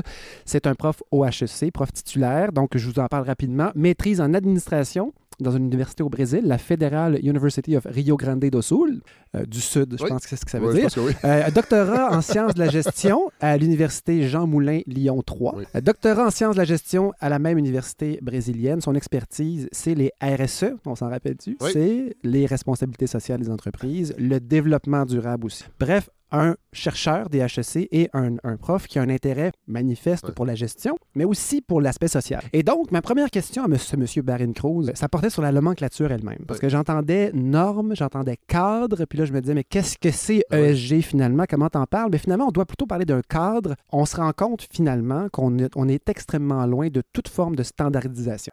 C'est à chaque industrie un peu, chaque organisation d'une façon un peu volontaire. C'est clair qu'il y a certaines tendances, mais qui peuvent quand même décider comment on va mesurer certaines choses, comment on va les déclarer. Et après, il y a un certain nombre d'organisations qui sont des consolidateurs de données, qui vont aller capturer ces données-là, faire des analyses, et eux-mêmes, à travers une méthodologie propre, qui ce n'est pas non plus standardisée, ils vont créer des scores pour certaines de ces organisations. Et ça, ça va faire en sorte que on peut avoir à la base une mesure qui n'a pas été faite de la même façon par les entreprises, et ensuite des consolidateurs qui utilisent des méthodologies différentes aussi pour mesurer ces différentes choses-là. Et là, ça nous donne une grande variation. Voyez-vous à quel point. euh, Ah oui. bon, fait qu'il faut, faut- faut C'est surtout pas se là. raconter d'histoire. Ça ne veut pas dire qu'il n'y a pas des entreprises, de- de- de- en fait, des projets de standardisation, de Ouais. développement, mais On parle, on parle de valeur. Mettons qu'on parlait d'une concentration, de- une- un volume, de, un tonnage de CO2 que votre compagnie émet à tous les jours, ça se calcule. Ouais. Mais même ça, j'expliquais tantôt que c'est super compliqué. Un, tonna- un tonnage de droits de l'homme c'est très dur entre une entreprise ici puis une entreprise au Pakistan. Exactement. Ouais. Fait que là, je, je vais quand même demander de développer un peu sur le plan académique, dire pourquoi une compagnie voudrait choisir de prendre ce chemin-là quand même. Donc, supposons qu'on Ouais. réussisse à standardiser un peu, ce qui est en train de se passer tranquillement. Donc, la première raison, c'est pour des principes moraux. Donc, il y a des gens, il existe des gens, des, des directeurs de compagnie qui ont des principes moraux et on va bonne établir nouvelle, ça, la bonne chose à faire. Et donc, ce serait la première raison. Alors, on leur souhaite bonne chance à tous. La gestion du risque, ça, c'est l'aspect le plus intéressant. Il faut comprendre que les gestionnaires de fonds de placement, comme les fonds de retraite aux États-Unis, choisissent des risques et un rendement. Et là, on pourrait dire une compagnie qui décide d'anticiper ce qui va arriver sur Terre dans les prochaines années et qui va tenir compte, par exemple, que le niveau de la mer va monter. Ouais. Juste ça. Et là, va prévoir ne pas construire une usine sur le bord d'une plage, par exemple. Ouais. Et ça, ça lui donne une bonne cote ESG parce qu'elle prend des Ouais. décisions qui tiennent compte du E. Par contre, on est loin d'un cadre qui oriente des décisions pour éviter les changements climatiques. On est Oui. devant un- une prise de Donc, décision pour anticiper la catastrophe. Ouais. Mais il y a une autre couche. On pourrait aussi décider d'investir dans des compagnies qui, elles, donnent des indices qu'elles anticipent la légifération qui pourrait ultimement un jour arriver. Et donc, une compagnie qui s'adapte d'avance ben, pourrait devenir intéressante. Ça, ce que je vous dis là, c'est le discours pro-ESG. C'est le discours qui vous dit, c'est pas seulement des entraves au capitalisme, c'est aussi associé, assez corrélé avec des bons résultats financiers, finalement. Et là, c'est- ce que les républicains disent, c'est que c'est en fait un cheval de Troie euh, progressiste qui s'installe dans nos banques. Ouais. C'est le, cap- le woke capitalism, Ah c'est ça exactement ben, ça dont on parle. évidemment. Et donc, euh, là, la grande question que je pose à M. Cruz, c'est, avec tout ce qu'il me dit là sur l'absence de standardisation, est-ce qu'on peut quand même espérer une corrélation entre une bonne cote ESG, même si c'est un peu flou, et une bonne performance? Oui. Et sa réponse, c'est tout simplement, il est trop tôt. On l'a pas, la, la standardisation. Bref, plus d'études. Mais lui dit, ça vaut la peine de continuer à essayer de standardiser. Maintenant, ça me prend un autre point de vue, un point de vue un peu plus critique, un peu plus, je dirais pas désabusé, mais un, un point de vue sociologique peut-être même sur la question. Et vers qui on se tourne dans ce temps-là, Fred? Vers ce monsieur Yves-Marie Abraham, qui a écrit un- le livre Guérir du mal de l'infini. Donc, c'est un professeur agrégé au HEC, sociologue, détenteur d'un doctorat en gestion, donc drôle de bébite. Et donc, euh, cette idée-là d'encadrer le capitalisme, est-ce que c'est niaiseux? Est-ce qu'on devrait militer, euh, faire, faire tomber les gouvernements, euh, puis Ou laisser est-ce faire? que c'est naïf? Et voici sa réponse. Mais pour une part, les, les normes ESG, ça reste quand même des normes internes finalement à ce milieu-là. Et, et c'est précisément ce que ce milieu cherche toujours à faire en fait, hein, à éviter que ce soit l'État qui se mêle de, de ses affaires justement. Euh, donc les normes ESG, c'est- c'est c'est une émergence, autant que je sache, de, de ce, de ce monde-là pour essayer finalement de, euh, de, de, de faire la, la démonstration que c'est un milieu qui est capable de s'autocontrôler en fait. Mais donc, moi, Biden il joue le jeu du grand capital. Moi, je connais pas bien Joe. Moi non plus. Je le connais pas très bien. Mais ce que je Je trouve qu'il a l'air jeune. Tout à fait. Sa face a l'air jeune. C'est le fun parce que. Je, je sais que c'est superficiel. un tout petit peu. Quand même. Il y a, des- il y a il y a- plusieurs normes dans son visage. Il y a- C'est- euh, écoute, il y a quand même, il a quand même pris position Oui, là-dessus. ben oui. Mais euh, moi, ma première réponse, c'est ben, c'est pour avoir l'air plus libéral, pour avoir l'air Ouais, plus progressiste. Ouais, ouais, mais c'est ça. Et s'opposer. c'est- la crainte que j'ai. Puis après ça, il n'y a pas eu à s'opposer avant parce qu'il n'était pas minoritaire. Mais ça, ça reste, comme le dit Yves-Marie, si on suit son point de vue, Oui. c'est une règle qui émane de la bête elle-même. Oui. Après ça, on parle des efforts individuels comme les miens, comme peut-être les vôtres, Oui. qui sont un peu futiles comparés Les à pailles en papier. Voilà, qui vont dans, les, dans le nez des tortues. Euh, mais qu'est-ce qu'on fait? dans- On se tourne vers quoi? Mais petit comique, il me sort une citation de- d'un gars de droite, Milton Ben oui, Friedman, oui. pour me Ah répondre. Moi, j'aime beaucoup finalement un texte de, euh, de Milton Friedman. Donc, vous voyez, euh, quand même, on- est aux antipodes là politiquement, lui, lui et moi, mais, mais qui était très critique finalement par rapport justement à toute la, stratégie euh, RSE en disant mais non, la, la job d'une boîte, c'est de faire du fric. Euh, mais finalement, l'entreprise, peut-être que euh, ce qu'elle a de mieux à faire, c'est effectivement d'essayer d'accumuler de l'argent. Après, ensuite, collectivement, à nous de voir comment est-ce qu'on peut rediriger ça, etc. Mais, mais finalement, c'est peut-être la, la meilleure stratégie quand on est dans ce monde-là que de, la- que de laisser l'entreprise le faire dans des limites qu'on va, poser, mais, que, que c'est, mais qui vont être posées par, par l'État. Voilà, les limites doivent venir de l'État, pas, pas, de la, pas, pas du domaine lui-même qui est problématique. Et donc, euh, on- est-ce qu'on peut compter sur la bonne volonté des entreprises? Lui, ce qu'il dit en citant Friedman, c'est non, non, Non, non, c'est faut pas. Alors donc, c'est l'État. Au moment où notre premier ministre nous, nous dit qu'il faudrait qu'il y ait plus de gens gentils, Oui. c'est lui qui devrait cadrer Et des et au- grandes compagnies. Et au fédéral, plus de privé pour Oui. faire la transition écologique. Malgré qu'on y met 80 milliards de dollars euh, Oui, dans un fonds vert. pour les aider. euh, bon, alors encore une fois, le défi, c'est que l'État est plus ou moins, mais beaucoup plus, plus que moins, totalement, lui aussi, comme nous, comme vous et moi, investi dans le capital. Et donc, Ben oui. s'imaginer qu'il va tout à coup se retourner et cadrer, il y a des endroits où ça se fait. Il y a des, il y Et a des- Yves-Marie, Abraham, enseigne dans une institution qui est aussi tournée vers ce capitalisme. Absolument. Mais en Les même temps- HEC sont, sont pas là pour détruire le capitalisme. Non, mais ils ont quand même embauché un gars comme Yves-Marie. Abraham. Et ils ont un pôle qui est le pôle IDEOS dans lequel Yves-Marie Oui. Abraham se retrouve. Et aussi notre autre interlocuteur, Barine Cruz. Oui. Donc, un volet plus social. Et nos futurs comptables et gestionnaires passent par là.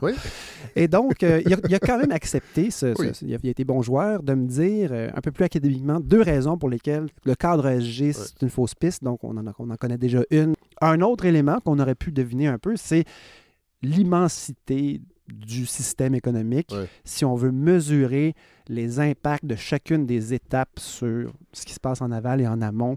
Bref, c'est comme une tâche finalement impossible, en plus que ces fameuses normes émergent du milieu lui-même. Donc, si on veut résumer cette merveille-là, les républicains, grossièrement à la droite, ils en ont peur. Hein, c'est le cheval de Troie. Yves-Marie Abraham, lui, leur, leur accorde une influence bien mineure parce qu'elles émènent de la bête elle-même. Monsieur Barine Cruz, donc lui, ce qu'il nous dit, c'est qu'il est encore beaucoup trop tôt pour déterminer, parce que ceux qui prônent les ESG disent, mais c'est un bon investissement. On Ouais, n'est pas ouais. anticapitaliste, on n'est pas en train de vous ralentir.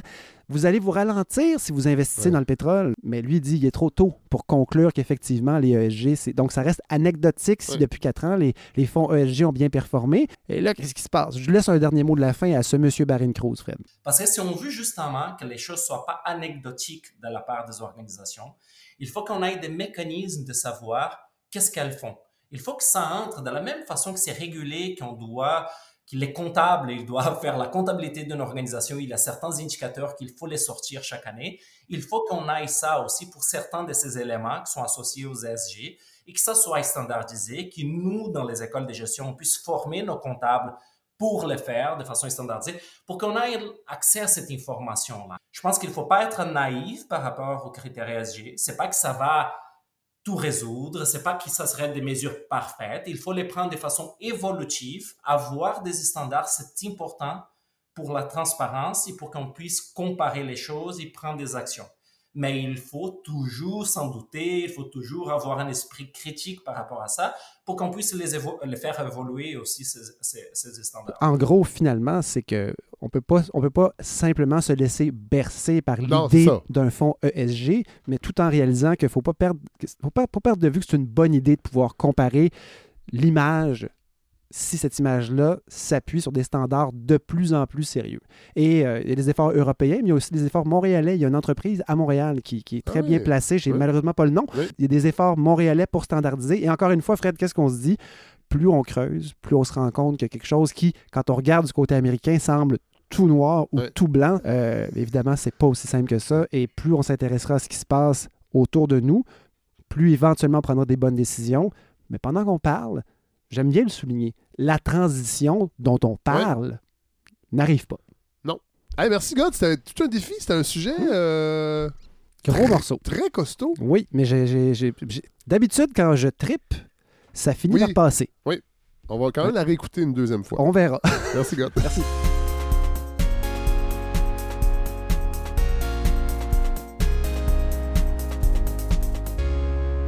Hugo Gilbert Tremblay, vous avez été patient? Absolument. J'ai été euh, captivé par. Oui, euh, vous avez écouté. Exactement. Oui. Content de vous accueillir, Nouvelle Voix. Vous êtes professeur adjoint à la faculté de droit de l'Université de Montréal. Depuis euh, moins d'un mois, en fait. tout- Depuis le mon entrée en fonction a eu lieu le 1er mars. Donc, c'est une un peu comme le papillon qui sort de sa chrysalide. Là, Je suis Ouais. en train de. C'est la première fois que je rencontre un professeur Ouais. d'université Quelques jours après. si luisant Si luisant, de sa chrysalide. Euh, et vous êtes membre du comité éditorial de la revue L'Inconvénient. Ouais, Et là, vous- 2015. Voilà. Et là, vous venez nous présenter le nouveau numéro, Printemps 2023, que j'ai entre les mains. Couverture magnifique. Absolument magnifique de, de Marianne Letarte, qui est celle qui s'occupe de nos couvertures, qui est aussi dans le, le comité éditorial de la revue. Et, et le thème, la vie surveillée. Euh, commençons peut-être. Bon, évidemment, il y a, il y a, euh, le premier texte qui est celui euh, d'Alain Roy. Oui, donc Alain Roy, qui est aussi Qui est le- le- par ailleurs le, le directeur Oui. de, la, de la revue et qui y va avec un éditorial dans lequel il, il réfléchit au thème de la surveillance, mais aussi présente un peu euh, chacun des textes. Euh, Et ce qui est intéressant avec son éditorial, c'est que euh, au début de son texte, il dit que lui, il s'attendait, bon, on fait un numéro sur la surveillance, donc ce qu'on va avoir, c'est euh, finalement une série de textes qui vont euh, critiquer la société de, surveillan- de, de surveillance, qui vont afficher une forme de résistance à- Ouais. à, la surveillance. Et là, tout à coup, il réalise que la plupart des textes, en fait, euh, ont plutôt pris le thème de façon, euh, j'allais dire, euh, plus lucide ou plus désillusionnée, en se disant, mais finalement, on critique, il ne s'agissait pas pour les auteurs de critiquer tant la société de surveillance que de s'interroger sur les, les raisons profondes de, l'existence d'une telle société Oui. et, et qu'est-ce que ça traduit sur l'être humain, Oui. finalement? Il y a un texte, entre autres, de Jonathan Durand-Folco. C'est drôle, on en parlait avec euh, Claude Vaillancourt la semaine dernière dans l'entrevue sur la fin du néolibéralisme, sur le ce que Durand-Folco appelle le capitalisme algorithmique. Et le texte s'appelle Pourquoi aime-t-on euh, être surveillé Note sur la société algorithmique de l'hypervisibilité. pour aller dans le sens de ce que je disais précédemment euh, à propos de, de ce que disait Alain Roy, justement, le texte de, de Jonathan Durand-Folco s'ouvre avec la formule assez choc tout le monde est surveillé et tout le monde s'en fout. Oui, Hein, voilà. ce- cette Oui. espèce de constat de dire, mais finalement, qu'est-ce qui fait que euh, on sait tous que la, la surveillance est généralisée, omniprésente, etc., mais il y a une forme de consentement Tout à fait. hein, des, des- des surveillés. Ouais. Euh, C'est d'ailleurs le titre du- de l'éditorial d'Alain Roy, le consentement des surveillés. Il y a un consentement des, des surveillés. Personne ne s'émeut de cet état de choses. Et donc, lui, ce qui va l'intéresser, Jonathan euh, Durand-Folco, c'est, euh, bon, il va essayer d'historiciser ce, ce- ce- ce- ce- ce consentement à la surveillance en essayant, de montrer, en, en essayant de montrer comment ce qu'il appelle justement le capitalisme algorithmique est en train de créer d'une certaine manière la subjectivité dont, dont- dont- dont il a besoin pour, pour ouais. se reproduire. Et, et ce qu'il il va dire qu'une des formules qui, qui, qui- qui résume cette subjectivité-là, c'est euh, je suis vu, donc je suis. Et, euh, et- et il va notamment euh, citer à l'appui un sondage qui, qui rapportait que jusqu'à 86 des jeunes Américains veulent devenir influenceurs. Ce qui atteste d'une certaine manière que le, le système est en train de, de sécréter les, les gens dont, dont- dont- dont il, a besoin, pour Oui. créer de la donnée, Pour se reproduire. du- du- C'est ça. Euh, Mathieu Bellil, qui, a- qui signe un texte, L'Empire invisible. La suite, donc j'imagine, euh, lui, j'ai pas lu encore son texte, il poursuit un peu la réflexion qu'il avait apportée dans son essai. Oui, exactement. C'est-à-dire qu'il se penche en fait sur les GAFAM. hein, Oui. qui est- donc, euh, dans, dans ce contexte-là, donc sur la, la spécificité de ces, de ces entreprises gigantesques qui finalement bon, étendent leurs tentacules dans, dans, tout- dans tous les, les recoins de notre, de notre existence.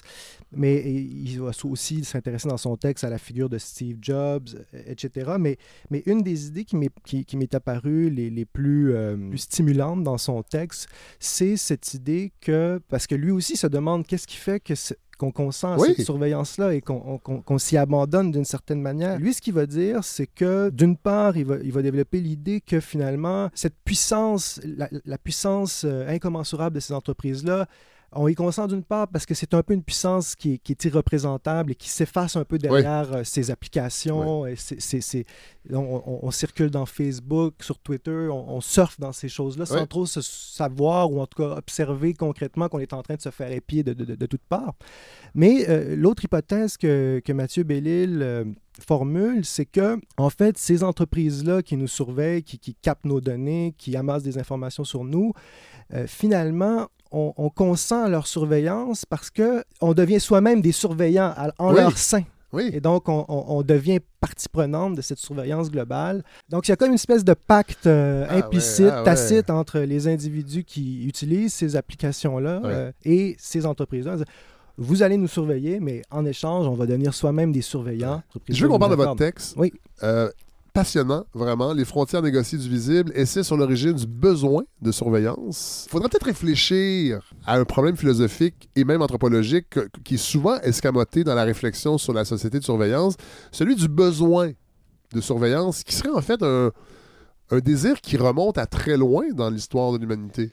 Oui, peut-être même euh, dans, dans- dans la nature humaine elle-même. Voilà, vous allez jusque-là, euh, même. Je vais jusque-là. Donc, dans mon texte, moi, je, je cherche plus à, disons, j'ai aussi une formation de philosophe, donc on, on s'intéresse aux questions de façon un peu atemporelle. Ouais. Mais est-ce que, est que la, la société de surveillance n'a pas pu s'implanter justement parce qu'elle correspond à des caractéristiques profondes de notre nature, d'une certaine manière? Et comment on peut l'expliquer? Vous remontez à Platon, entre autres, avec le mythe, un mythe que je connaissais pas, le mythe de Gy- euh?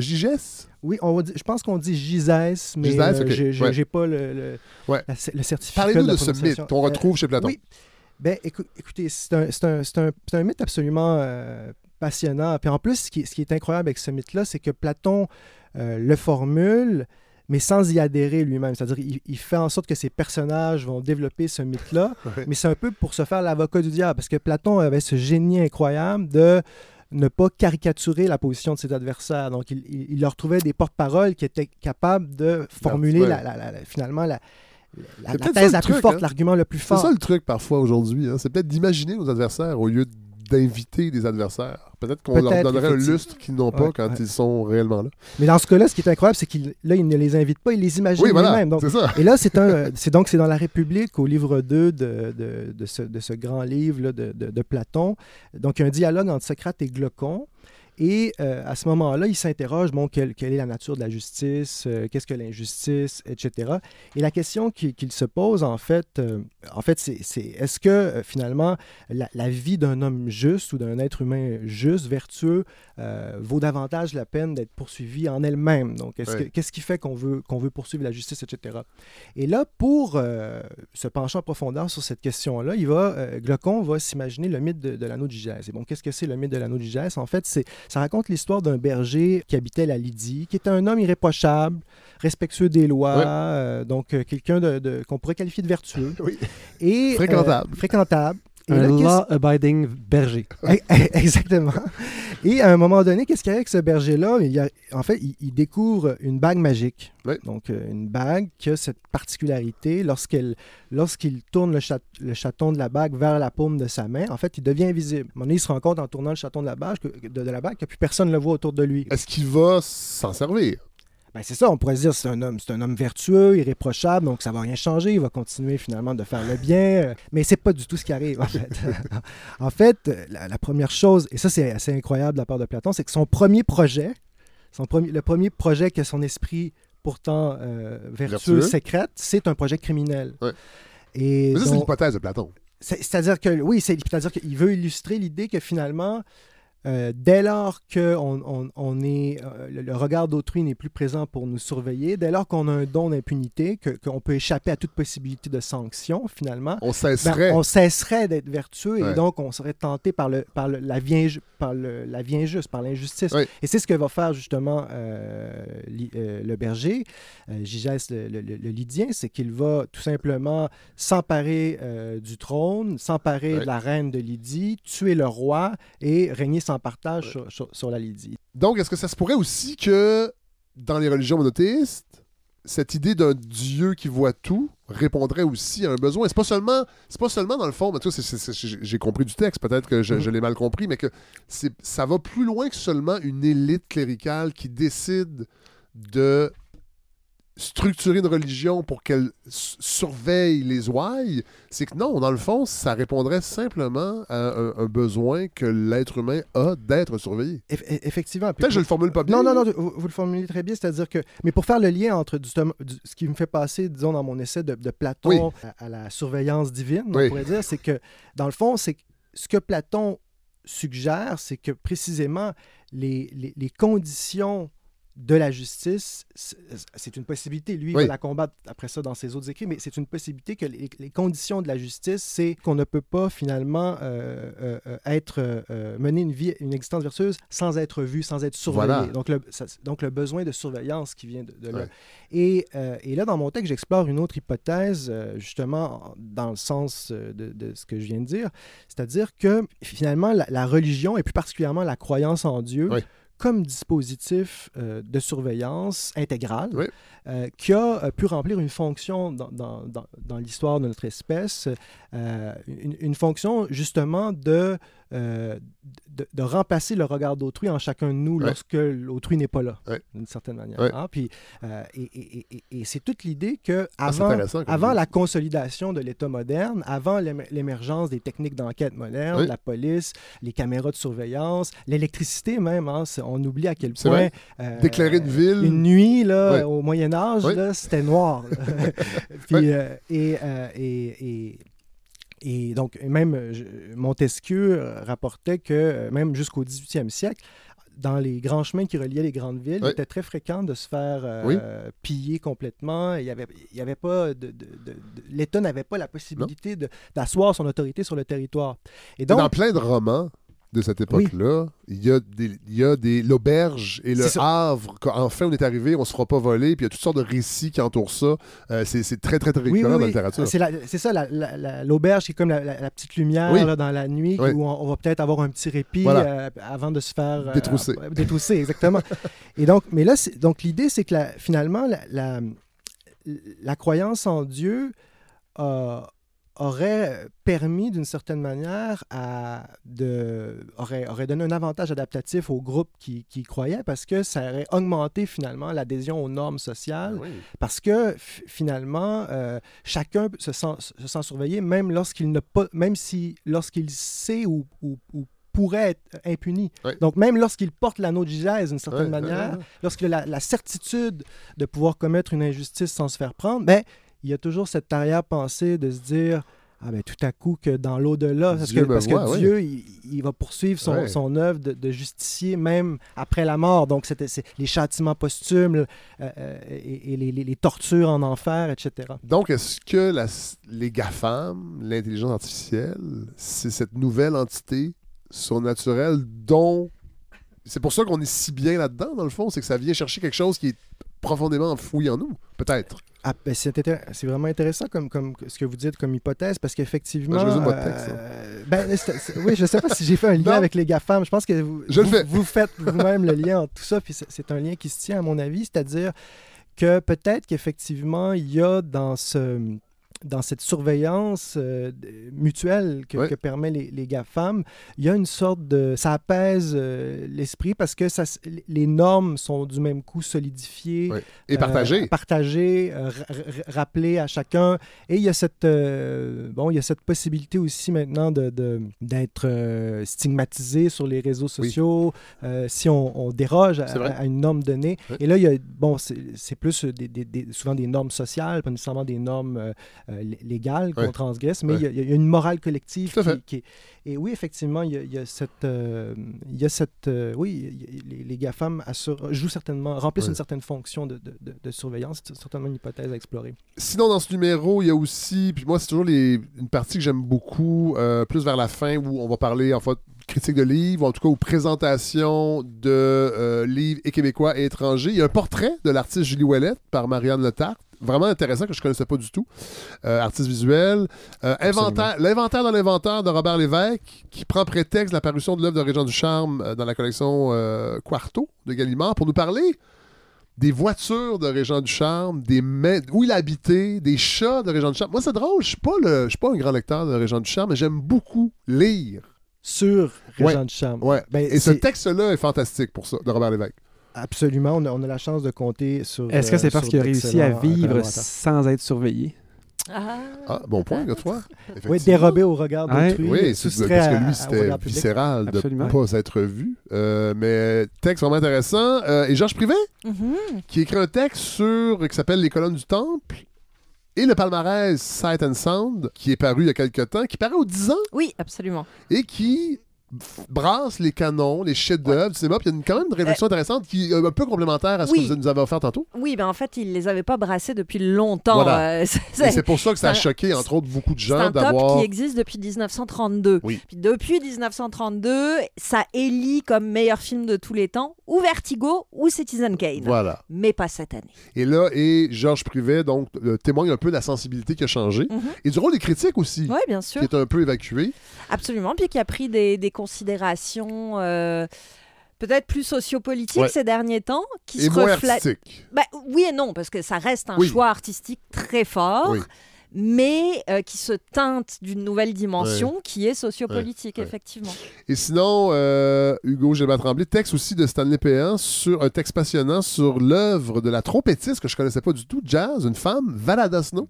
Valada Snow, exactement. On a chaque, dans chaque numéro, on a des, des chroniques Oui. assez remarquables de Stanley Péan euh, qui explorent souvent justement euh, l'histoire du jazz. Et, et encore une fois, cette, cette- cette- dans ce numéro, on a, on a- on a cette chance de découvrir euh, euh, cette. euh, com- comment vous le. que- quel- quel- Valada Snow. Oui, exactement, Valada Snow. Oui. Donc, Vous allez voir, c'est un bon numéro, vous allez l'aimer quand vous allez le lire. Absolument. Gilbert Tremblay. Ben, merci, donc c'est le numéro 92, disponible dans toutes les bonnes librairies indépendantes, on le rappelle.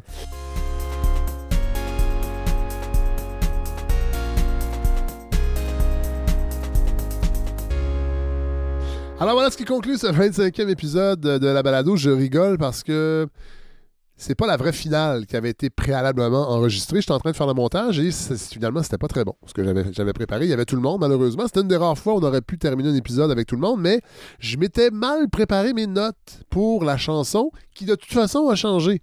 Alors, j'avais commencé à présenter une autre chanson que je vais vous présenter sûrement dans un autre épisode, mais c'est ça, j'étais pas satisfait. Fait que là, en faisant le montage tantôt, je fais Hein, on va reprendre ça. Alors voilà. Puis en plus, j'avais même pas eu le temps de correctement remercier Hélène Faradji et Godefroy Lorando pour leur excellente euh, chronique. Et merci aussi à Hugo Gilbert Tremblay pour la présentation du dernier numéro de L'Inconvénient. Allez chercher cette revue parce que, euh, ben, vous le savez, elle est très très bonne, on en parle souvent, mais ce numéro-là, entre autres, moi, il m'a vraiment happé. Alors, euh, merci à ces trois personnes. Euh, Jean de Victoriaville, 12 avril prochain, nous serons, moi et Godefroy, au Forum de mobilité durable qui est organisé à Victoriaville. C'est toute la journée du 12 avril. Il y aura des conférences, il y aura des ateliers et nous, on va animer un panel sur la mobilité durable ailleurs que dans les grands centres. Entre autres, ce sera un des angles qui sera abordé. Ça sera devant public. Je sais qu'il y a un coût d'admission pour participer au forum, mais euh, si le cœur vous en dit, euh, venez quand même euh, nous voir. Nous serons là pour cet enregistrement devant public qui va être diffusé euh, le samedi suivant, parce que je pense que ça tombe mercredi. Voilà. Alors, on sera à Victoriaville, moi et Godefroy Laurando. Je salue aussi tous les nouveaux auditeurs et les nouvelles auditrices qui se, sont joints à la balado depuis deux semaines. J'ai vu vraiment euh, une augmentation du nombre de téléchargements. Euh, on n'est pas loin de 1000, un petit peu moins, là, 800 quelques. Et je suis très heureux. J'espère que vous allez apprécier. J'espère que vous allez rester avec nous comme euh, auditeurs ou auditrices. Et j'espère même que ça va vous donner le goût peut-être de financer ce projet. Parce que oui, la campagne de financement n'est pas terminée. Ah, ben, je rappelle que ce projet ne bénéficie d'aucune subvention, aucune subvention, d'aucun organisme, d'aucun diffuseur. C'est vraiment un projet indépendant que je mène de front depuis cinq ans.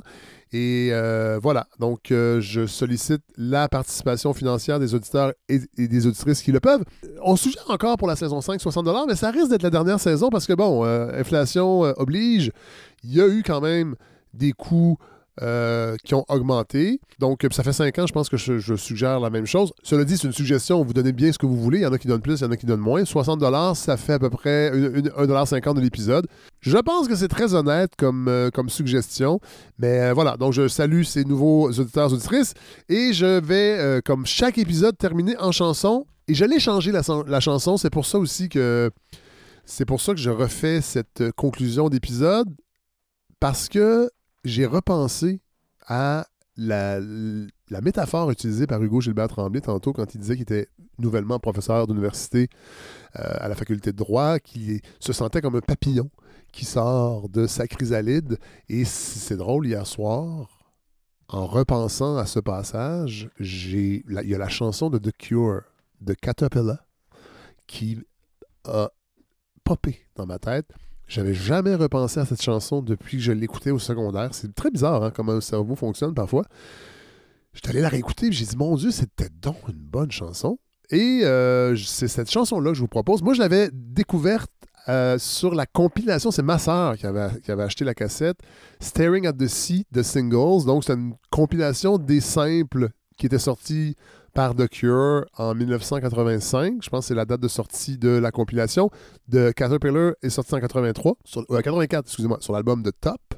Composition de Robert Smith. Et c'est une chanson vraiment originale. On connaît beaucoup à moins d'être très fan de Cure, là, on connaît euh, Just Like Heaven, Boys Don't Cry, euh, Close to Me, des chansons qui sont quand même assez standards dans leur structure. Et là, et dans leur instrumentation, mais de Caterpillar, elle est vraiment particulière. Puis The Cure en ont, quelques-unes de ces chansons-là. Moi, je suis pas un fan assidu de The Cure. J'ai quelques vinyles, entre autres, que j'ai rachetés, que je suis content d'avoir. Le premier album et euh, Head on the Door. Je les ai pas tous, mais cette chanson-là, je m'en rappelais plus du tout. Elle était comme enfouie dans le coin de mon cerveau et elle a rejailli euh, avec la métaphore de d'Hugo Gilbert euh, Tremblay. Donc voilà, c'est ce que je vous offre comme chanson. Je vous souhaite une excellente semaine et on se retrouve la semaine prochaine. On va parler d'écofascisme. Livre paru chez Lux que j'ai terminé, qui est vraiment, vraiment intéressant et un peu, beaucoup inquiétant. Vous aurez tous les détails la semaine prochaine. Salut tout le monde!